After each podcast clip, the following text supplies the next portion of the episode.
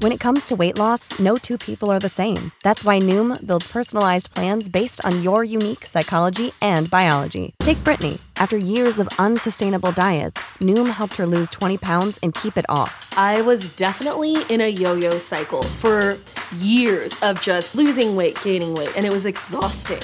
And Stephanie. She's a former D1 athlete who knew she couldn't outtrain her diet, and she lost 38 pounds.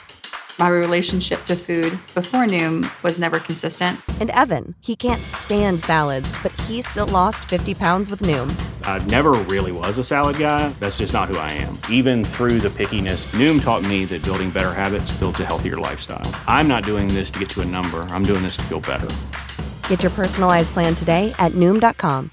Real Noom users compensated to provide their story. In four weeks, the typical Noom user can expect to lose one to two pounds per week. Individual results may vary.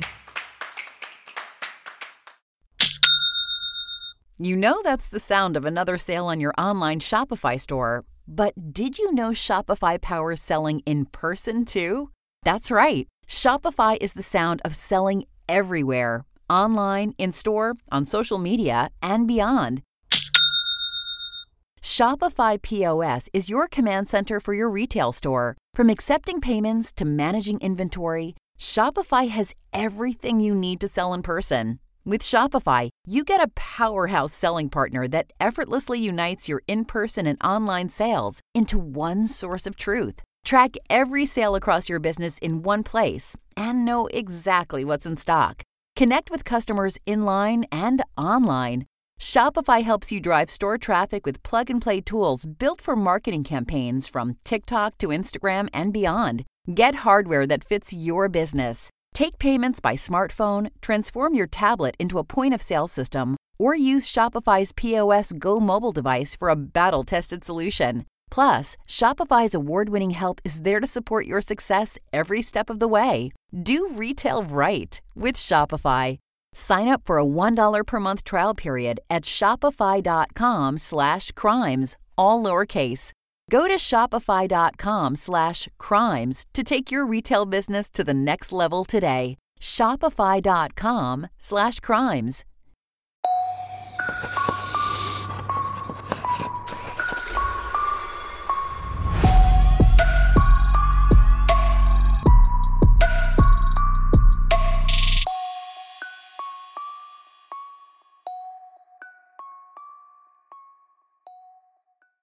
Hey everyone, welcome back to another episode of Binged. I hope you guys are all doing good. I just want to say thank you so much for listening and supporting the show. It means so much to me. I know if you are from my other show, Murder with My Husband, venturing out and doing a solo show like Binged was extremely scary for me. I just wanted it to be so good. And so, thank you for supporting and thank you for being here. You really have no idea how much it means. So, last week I covered the case of Braley Ray Henry in Oklahoma, who made the quote unquote mistake of entering a convenience store where a very troubled young man was working the counter. On impulse, he attacked her, killed her, and drove her body away in her own car dumping it on his family's property before fleeing the area and being arrested an hour later. Sadly, Braley isn't the only person who's ever made such a, again, quote, mistake. The mistake of going about their lives and inadvertently crossing paths with someone who had the impulse and opportunity to kill them. And today's episode presents a story about yet another mistake that resulted in death heartache, and destroyed lives. Let's get into it. For young working class parents like Lisa and Jimmy Manderach, life could be overwhelming. The exhausting balance between working full time and childcare can leave little time to come up for air. Both Lisa and Jimmy had to work not just regular jobs, but side hustles as well. During the week, Lisa worked as a forklift driver for a wholesale food company, and Jimmy was a janitor for a manufacturing company. And so they could better provide for their 18 month old daughter, Devon, they also worked weekends cleaning offices.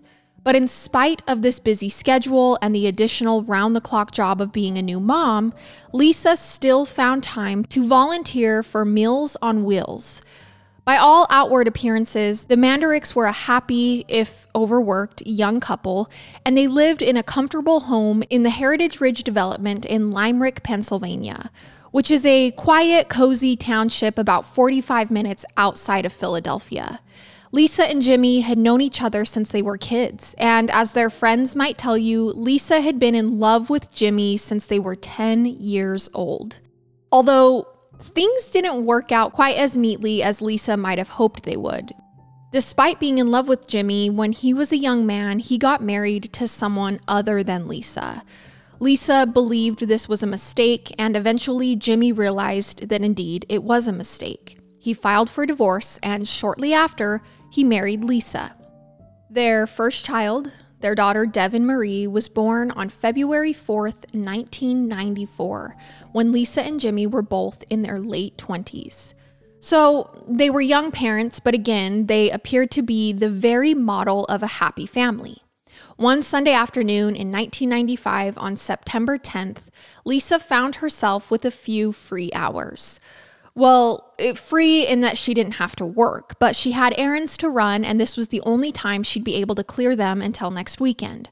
So at around 3 o'clock that day, she told Jimmy she was heading to the Collegeville shopping plaza about 10 miles down the road, just to buy some baby clothes for Devon, who was rapidly outgrowing her existing infant wardrobe, fast approaching toddlerhood. Jimmy gave her some money and a snack a pretzel rod, and a wafer cookie, and told her he would hang back and watch the Eagles game on TV while she got her shopping done. Lisa gave him the baby's diaper bag because she told him she didn't expect to be gone long, not long enough to have to change the baby. I'll be right back, she said. And then she and baby Devon left. Three hours later, it was dinner time, and Lisa and the baby still hadn't come home. During this time, she never called Jimmy to say she would be running late, as she customarily would, so Jimmy grew concerned. He called Patty Jones, Lisa's friend, and learned that she hadn't heard from Lisa either. He then called other friends and family members, including his brother John and sister in law Cynthia. After she talked to Jimmy, Cynthia decided to call the police, and so did Jimmy. Police met with Jimmy at his house and began a missing persons report for his wife and daughter. They checked the house for items like luggage and personal effects for any indication that Lisa may have run off with the kid. But her luggage, toiletries, and clothes were all there, seemingly undisturbed. While this was happening, another police unit accompanied the Manderach's sister in law, Cynthia, the one who had also called the cops, to the Collegeville Plaza, where they found Lisa's 1988 Pontiac Firebird parked in the parking lot. But all the stores were closed by this point except the Acme supermarket. So Cynthia went inside the supermarket and asked the customer service counter to page for Lisa. It felt like a long shot, like when you can't find your car keys and end up looking in places like the refrigerator, but she didn't want to have to consider the alternate possibility that something terrible had happened to Lisa. Because, as everyone in Lisa's life knew, she would never just run off with her baby. There was no other explanation for her sudden disappearance except for she had an accident of some kind somewhere, she was abducted, or she was met with foul play. And unfortunately, Lisa did not answer the supermarket page. She wasn't in the store. It was now becoming apparent to everyone that something awful had to have happened. Lisa's car itself appeared undamaged. There was no evidence of any attempt to break into it, no indication of violence or any kind of struggle. But then some horrible news rolled in.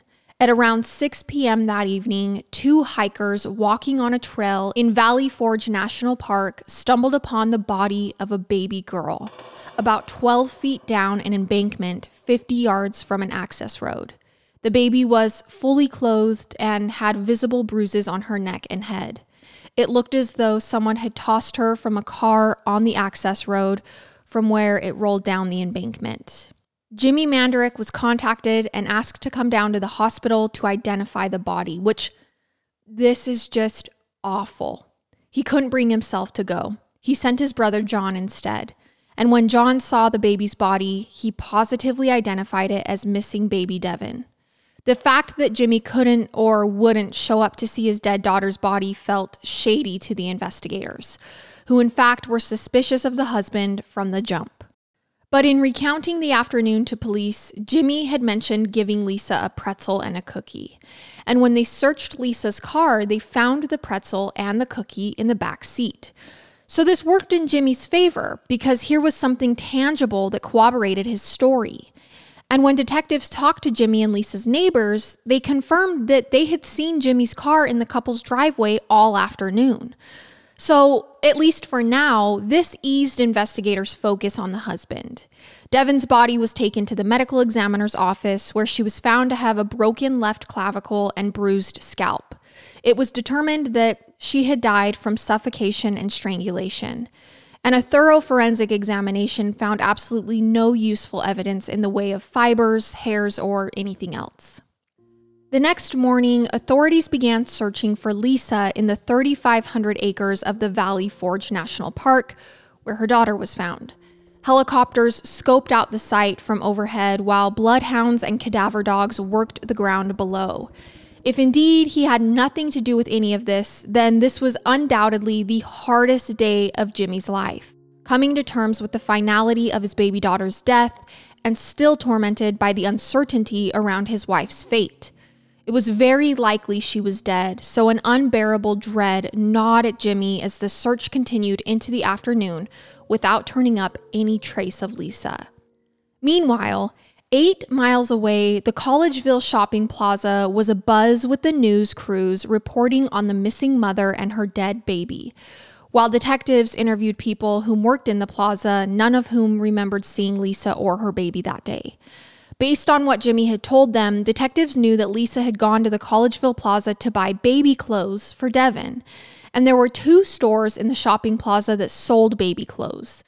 One was Annie Sez, which was a discount retail store similar to TJ Maxx or Marshall's. And the other was Your Kids and Mine, which was a mom and pop store that only sold children's clothing. Now, Your Kids in Mine was closed the day that detectives tried to go in, but Annie Sez was open, so detectives went inside and talked to the manager and the staff. None of them remembered anyone resembling Lisa and her baby inside the store the previous afternoon. But then police were contacted by a woman who had shopped at Your Kids in Mine the day before, the same day Lisa and her baby went missing, around 3:30 in the afternoon and she distinctly remembered Lisa and her baby entering the store while she checked out with her purchase and left. The witness also told police that the male employee behind the register was intensely staring at her and the other female customers inside of the store. It actually made her so uncomfortable that she couldn't wait to leave. And other female shoppers in the store, whom police would later talk to, gave similar accounts of a pudgy faced male employee who stared at them while they shopped in the store, some of whom were so uneasy they just left without buying anything. Your Kids in Mine was a new store in the plaza. It had opened less than a month ago, and it was owned by a woman named Ruth Fairley. When a detective contacted Ruth by telephone, she told them she wasn't in the store that afternoon. It was her 21 year old son, Caleb, who had been working the register and she was on the phone with him around 3:15 when he told his mother he had a customer and had to go. The detective then asked to speak with Caleb Fairley, who got on the phone. When questioned by the detective, Caleb told them he didn't remember anyone fitting Lisa's description in the store with a baby that afternoon. He told the detective that he had closed the store at around 5 p.m., drove home, and then by 7:30 p.m., he was on his way to a rock concert in Philadelphia. At this point, detectives began talking to other potential witnesses, and they learned from other employees inside the plaza that they had seen a man inside Your Kids and Mine vacuuming the floor after closing time. And news crews who were at the plaza early the next morning had seen the same thing a man vacuuming inside Your Kids and Mine. So there was a man vacuuming both the night Lisa and Devon were last seen, as well as the following morning. At this point, police decided to serve a search warrant on your kids and mine. At first glance, there were no obvious signs of any kind of struggle inside of the store. They looked at the journal tape from the cash register, which showed the dates and times of recent transactions, and the last transaction from Sunday, September 10th was time stamped 3:39 p.m. and matched the items and account given to them by the witness who had seen Lisa and Devon as she was paying for her items. The store itself was exceptionally clean, unsurprisingly, given how vigorously it had been twice vacuumed. So the next thing police searched was the dust bag of the vacuum cleaner. Inside, they found long brunette hairs, superficially at least similar to Lisa Manderach's hairs. And later analysis would show that these hairs had been forcibly ripped out of someone's head by the roots. In the front of the store, police found pornographic videotapes behind the front counter. They also found stacks of pornography with what appeared to be blood and long black hairs similar to the ones found inside the vacuum cleaner and they found peepholes drilled into the walls of the dressing rooms. And when the store was scanned with an ultraviolet light, a large stain appeared on the carpet in the back of the store behind some clothing racks. The carpet was cut away for analysis and sent to the lab. Meanwhile, the detectives wanted to interview Caleb Fairley. He was starting to seem like a pretty good suspect. They asked him to come down to the station, and Caleb agreed. When he showed up and sat down in the interview room, the investigators noticed something odd about this young man, who was pretty much altogether odd. But what stood out to them was that Caleb was wearing a thick coat of makeup on his face. Detective Richard Paffel left the room and came back with a wet paper towel. Do me a favor, he said to the young man. I'd like you to wipe that makeup off your face. Caleb nervously took the paper towel and began wiping. And slowly, as if by magic, a face full of fresh scratches revealed itself. For the investigators, this was a hair raising sight. They counted what appeared to be a dozen fresh fingernail scratches, the kind someone gets in a violent struggle. Where'd you get those scratches? Detective Pafal asked. Caleb explained he'd gone to a rock concert the night before at a club in downtown Philly called The Asylum, and while in the mosh pit, another attendee accidentally scratched his face up. Pafal asked Caleb if he had gone to the concert alone or with someone. Caleb answered uh, he'd gone to the concert with his friend, Christopher LaFleur. Obviously, Christopher was then contacted and he informed police that Caleb had told him a different story. True crime fans, do you have a knack for solving mysteries? Well, it's time for you to meet your new favorite game, June's Journey. Dive headfirst into the opulent and perilous world of the 1920s as June Parker, determined to unravel the enigma of her sister's murder. With each hidden clue you discover, you're not just solving puzzles, you're peeling back layers of scandalous family secrets, navigating through danger, and even stumbling into unexpected romance. Imagine every scene is a gateway to a new thrilling storyline, taking you from the parlors of New York to the sidewalks of Paris. You guys, I've been engrossed in a chapter that's challenging and utterly compelling. If you're like me, enjoying a puzzle to unwind, June's Journey hits the spot. Plus, I mean, decorating my estate is incredibly satisfying. Discover your inner detective when you download June's Journey for free today on iOS and Android. You guys, warmer, sunnier days are calling, and I'm fueling up for them with Factor's no prep, no mess meals. I've met my wellness goals in time for summer thanks to the menu of chef crafted meals with options like Calorie Smart, Protein Plus, and Keto. Factor's fresh, never frozen meals are dietitian approved and ready to eat in just two minutes. So, no matter how busy I am, I always have time to enjoy nutritious, great tasting meals. So, make today the day you kickstart a new healthy routine. I mean, what are you waiting for? With 35 different meals and more than 60 add ons to choose from every week, I know I always have new flavors to explore. And you can crush your wellness goals too this May with dietitian approved meals and ingredients that you can trust. That's from breakfast to dessert, stay fueled with easy, nutritious, and delish options. Plus, Factor meals are ready in two minutes. There's no shopping, prepping, cooking, or cleaning up. It's literally my least favorite part of meal prepping and they take it away. Head to factormeals.com slash dark50 and use code dark50 to get 50% off your first box plus 20% off your next month. That's code dark50 at factormeals.com slash dark50 to get 50% off your first box plus 20% off your next month while your subscription is active. Chris said that when he had asked Caleb about the scratches when meeting up before the concert, Caleb explained he had been taking out the garbage in the alley behind the shop when he stumbled upon a fight involving six people. Ever the hero, Caleb said he tried to break it up and got scratched up in the continuing scuffle. Chris also said that Fairley asked his friend to lie to his parents and tell them he'd received the scratches while dancing at the club. And then later that night, when they returned to the house, the first words out of Caleb's father's mouth were that it looked like Caleb had raped a woman. Police then served a search warrant on Caleb's car and the Fairley home where Caleb lived with his parents, James and Ruth. In his room, they found a trove of disturbing items revealing that Caleb lived in a fantasy world of roleplay and sexual violence.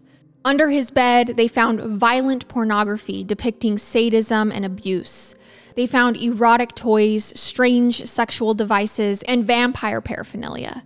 Caleb was fixated on vampires, and the investigators would learn he liked to dress up as a vampire and they found a t shirt depicting a pair of vampires flanking and sucking on the neck of a raven haired woman who bore a striking resemblance to Lisa.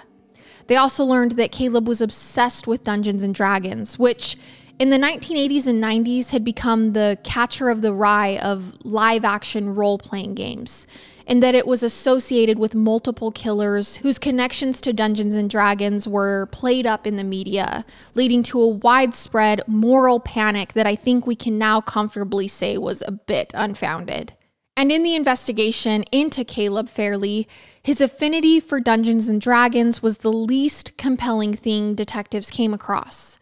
Inside Caleb's car, police found more long dark hairs, much like the hair found inside the Your Kids and Mine, in the vacuum cleaner and on the stacks of porn. They ran Caleb's background and they found that the 21 year old, who had been a choir boy in high school, had no criminal record. However, there had been a complaint against him three years earlier for sexual harassment and assault. And though charges were never filed, the woman who filed the complaint alleged that Caleb had said lewd things to her and grabbed her butt. And that same year, 1992, a second woman had made a similar complaint. But the police didn't seriously investigate either. Shortly after Your Kids and Mine was searched, lab results came back on the carpet samples cut from Your Kids and Mine. The large stain that was observed under UV light was a saliva stain and the DNA matched that of baby Devon Manderach. They also found smaller stains which turned out to be semen, which DNA analysis revealed to be Caleb Fairley's semen.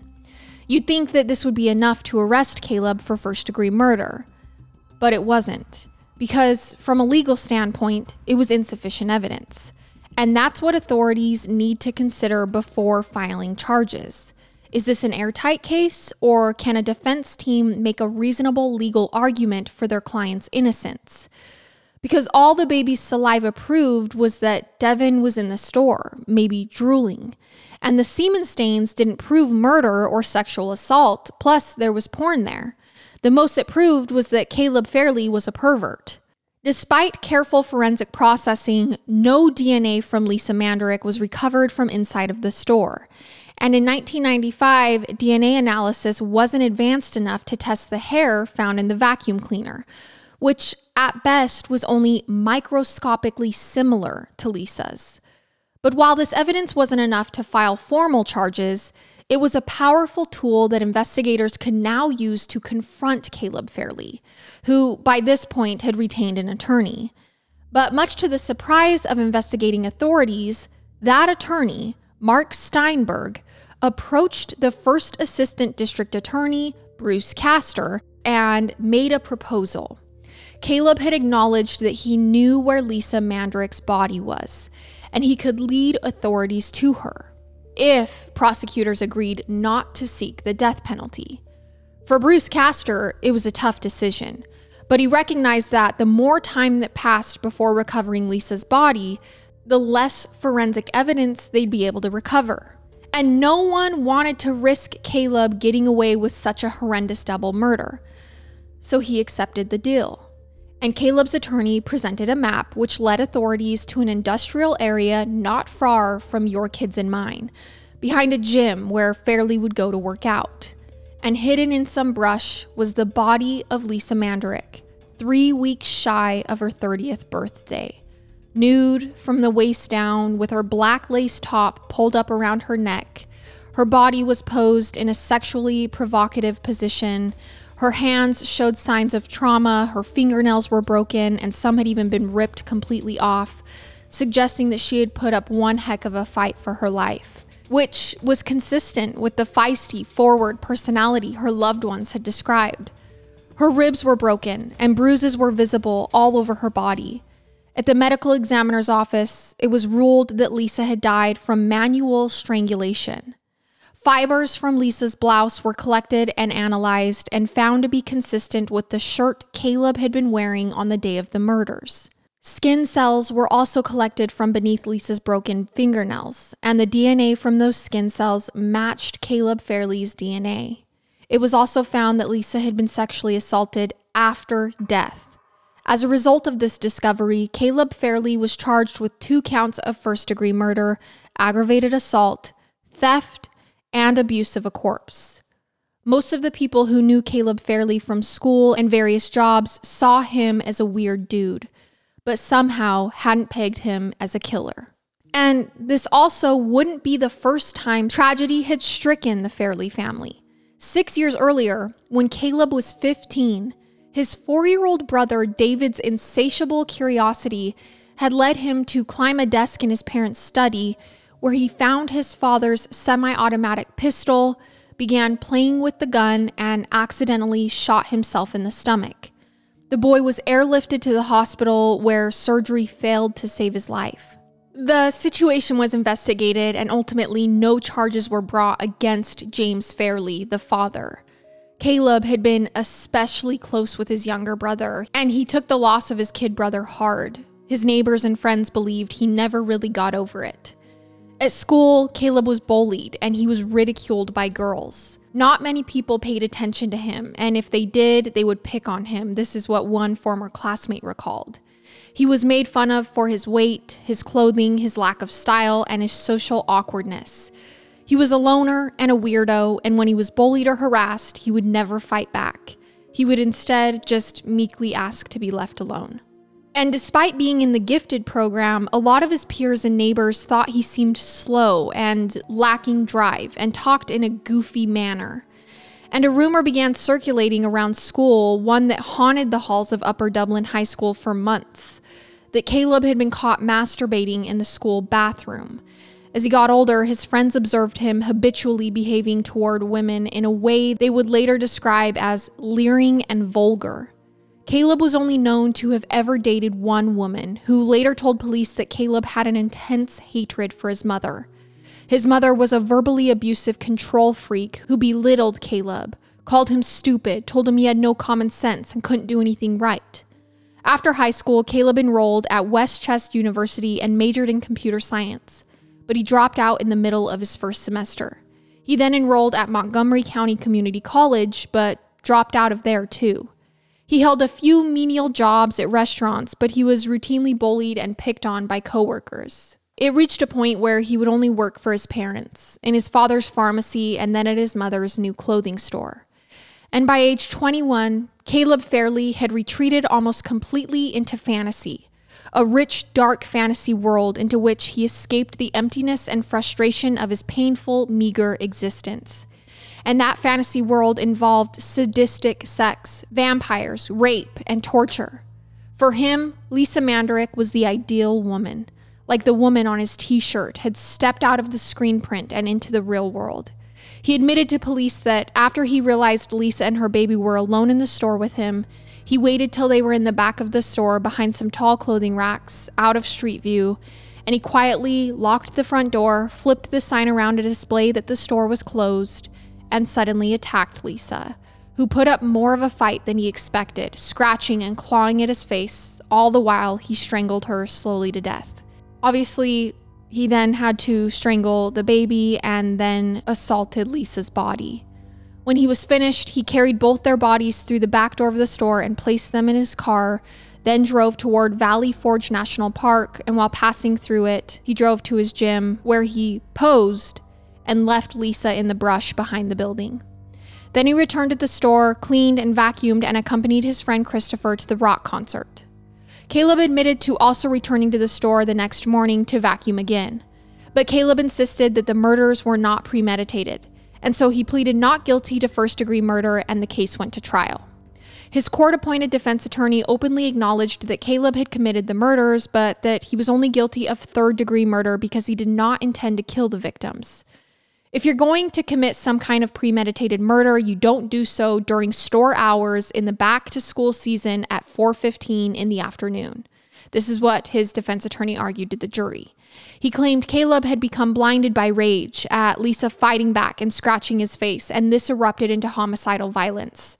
The prosecution countered this by pointing out how long it takes to manually strangle a human being to death. The prosecutor also pointed to how Caleb had locked the door, closed the store, and blitz attacked Lisa, killing her and then her defenseless baby. The trial lasted for about a week. It took three hours for the jury to return a verdict of guilty on all four counts, and Caleb Fairley was sentenced to life without parole.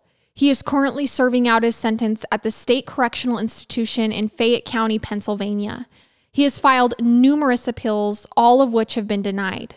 In 1996, a Limerick area mother of two named Ginger Childs raised $500,000 and helped build what was named the Manderach Memorial Playground, which was dedicated on September 12, 1998, three years to the day Caleb Fairley was charged with Lisa and Devon's murders. Lisa and Devon Manderach are buried together in a single casket in St. Patrick's Cemetery in her hometown of Norristown, Pennsylvania. And Jimmy Manderach has never remarried. Go back to the days of relaxing on the beach and enjoying all day fun with Spring Break on DraftKings Casino. Play exclusive games like Rocket, a fan favorite and my personal fave at DraftKings Casino. The excitement is boundless, the vibes are perfect, and the cash prizes could be massive. New players start playing with just 5 bucks and get 100 back instantly in casino credits. Download the app and use code PAYTON, P A Y T O N, to book your one-way ticket to fun with DraftKings Casino. The crown is yours. Gambling problem? Call 1 800 Gambler or visit www.1800Gambler.net. In Connecticut, help is available for problem gambling. Call 888 789 7777 or visit ccpg.org. Please play responsibly. 21 plus, physically present in Connecticut, Michigan, New Jersey, Pennsylvania, West Virginia only. Void in Ontario. Eligibility and other restrictions apply. One per opted in new customer. $5 wager required, max. $100 in casino credits awarded, which require one time playthrough within 168 hours. See terms at casino.draftkings.com slash promos. Restrictions apply. All right, when you're traveling, do you ever stress about what's happening back home? Like, did you forget to lock up or leave a window open? That's why I totally suggest getting SimpliSafe Home Security today. It's for top notch security and peace of mind, no matter where your summer adventures take you. Anything you might worry about leaving your home for an extended period of time has been thought out by SimpliSafe. It's whole home protection with sensors to detect break ins, fires, floods, and more. It's definitely so nice, you know, when you're home to be like, oh, no one's probably going to break in. But when you're away from home, it's also nice to have that peace of mind that there's not a fire, there's not a flood, no one is coming into your house. There's a variety of indoor and outdoor cameras we've installed, so we have a view of all the entry points. Plus, I just feel relieved knowing that it's backed by 24 7 professional monitoring for less than a dollar a day. SimpliSafe has given me and many of my listeners real peace of mind, and I want you to have it too. Right now, get 20% off any new SimpliSafe system with Fast Protect monitoring at simplisafe.com slash Payton, P A Y T O N.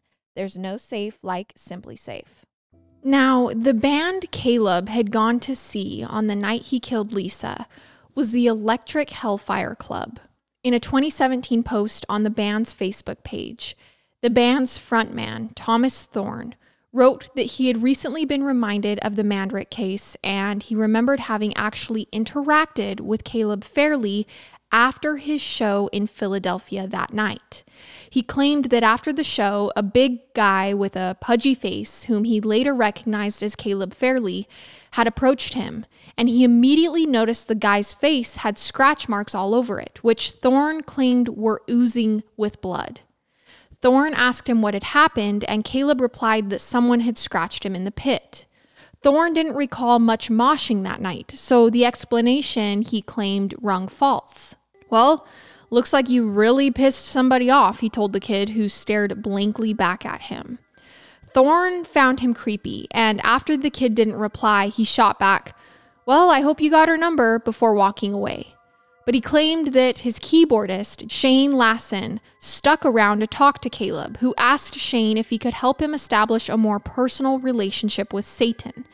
I've tried everything, Caleb said. The Necronomicon, the satanic rituals, nothing works. At which point, Shane also bailed on the interaction. I don't know. Do you believe this story, or do you think it's a fabrication, or at least embellished, just for the sake of having a cool story to tell? Let me know what you think in the comments, but I just thought it was a weird tie to this case.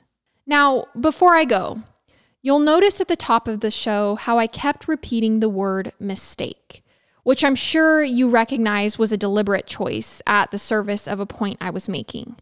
When I was researching this case, I was struck by the language in one of the Philly Inquirer pieces written more recently about the case. It says, Lisa Manderach was 29 when she made the grave mistake of taking her 19 month old daughter, Devon, to browse at a children's clothing store in nearby Collegeville on a Sunday in 1995. The grave mistake. Now, it certainly was a mistake, just like the mistake Braylee Henry made when she entered the wrong convenience store at the wrong time. Or like the Golden State Killer's victims made the mistake of letting down their guards by falling asleep in their own beds. But it's the kind of mistake only supernatural foresight could have allowed these victims to avoid.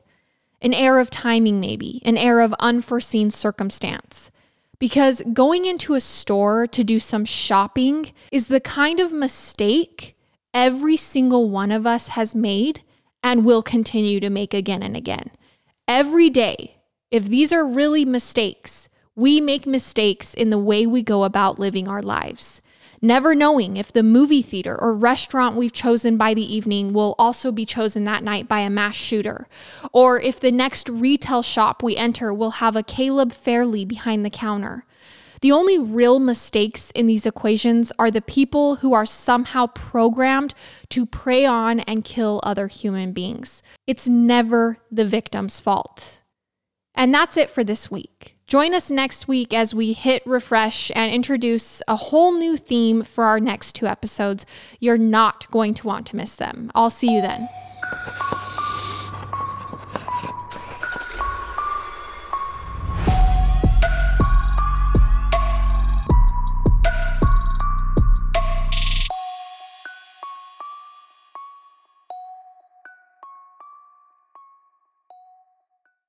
Save big money when you start your next project today at Menards. Check out our great selection of garage and utility lighting options in stock, ready to take home today. We carry everything to help you illuminate whatever project you're working on. Shop garage and utility lighting products in store at your nearest Menards. You can also view all of our entire selection of lighting options today on menards.com. Save big